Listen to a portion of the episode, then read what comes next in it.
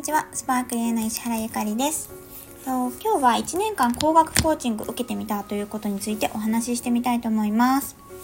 えっと、ちょっと前のお話になるんですけど、えっと私はですね、えっと、1年間高額なコーチングを受けてみたことが実はあります。えっと、月に1回お話をするっていう、60分ぐらいね、お電話でお話をするっていうコーチングのスタイルだったんですけれども、なんかそのビジネスコーチングとかでもないし、えー、なんだろうな、なんとかコーチングとかでもなく、本当にシンプルなコーチング なんですけれども、コーチングってご存知ですかね？あのー、まあ、ちょっとお話をして自分の本当にやりたい方向性とか自分が思っている内面の本音みたいなのを掘り起こしてもらうような、あのー、セッションというか、なんですけれども、で、これなんで受けようと思ったかっていうとですね、あの、受けたきっかけは何回も同じ悩みを繰り返していたっていうことになります。で、私の場合は悩み、それとその時は育児だったんですけれども、1年前くらいとかなのかな ?1 年以上前になるんですけれども、育児で結構イライラしてしまうこととか、なんか同じような悩みを何回も何回も繰り返していたんですね。で、その時に何か考え方だったり、自分の価値観とか思い込み変えなきゃいけないなって思ってたんですけど、やっぱ何回も繰り返すってことは変えられてないっていうことじゃないですか。だからもう絶対プロに頼るしかないと思ってコーチングを受けました。で、それを受けてすごい思ったこととしては、なんかこのコーチングっていう手段でなくてもいいんですけど、自分に戻る時間、本当の自分に向き合う時間っていうのは何よりも贅沢だなって感じました。何よりも贅沢だし、必ず必要なものだなと感じました。だからその、まあ、1時間お電話するっていう中で何も別に準備とか必要なくてその時にパッとお電話して日付を決めていて1時間お電話して終わりっていうものだったんですけれどもその1時間を自分のためだけに使うことになるんですね。もちろんコーチングの相手はいるんですけれども、あのコーチングって基本的になんかその人から何か聞くとかっていうものではなくて、自分の内面をこう掘り下げるのに手伝ってくれる人っていう感じなので、本当に自分のために使っている時間になるんですね。で、それに高額本当に払うのって思う人もいるかもしれないけど、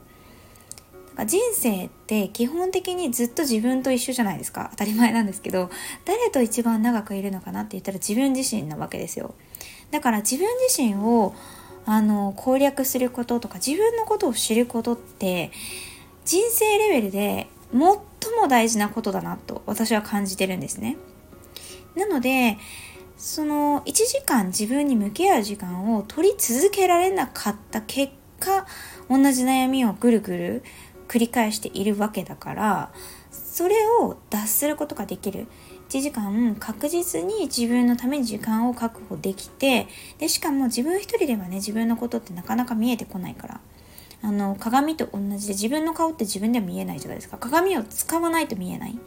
でコーチングその自分の内面本音っていうのは他人を通さないと実は分かんなかったりするのでそのコーチング受けることで自分の本音っていうのをちゃんと向き合えるので、本当に何者にも変えられない時間だったなっていうふうに感じました。なので本当にね、なんか自分のことなんだから自分のこと分かってるって思ってるかもしれないけど自分のことって一番自分が分からなかったりするのでなんかこのコーチングというよりはこの自分に戻る時間を持つことをぜひなんかこの視聴者さんにもおすすめしたいなと思ってお話ししました。今ちょうどそのワークスタイルコンサルティングっていうサービスを私の方でリリースをするところなんですけれども、これもね、この高額コーチングを受けて気づいたことっていうのを盛り込んでいます。あの、企業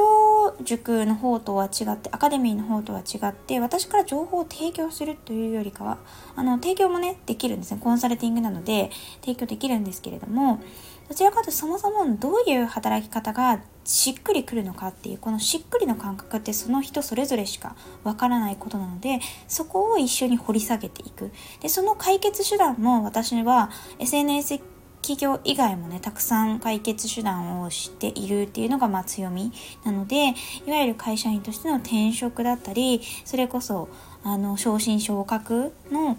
まあ良いやり方だったり、あとは、まあ、企業っていうところも幅広くご支援ができるので、そういったコンサルティングをリリースしました。そのきっかけになったのが、この工学コーチングでもあります。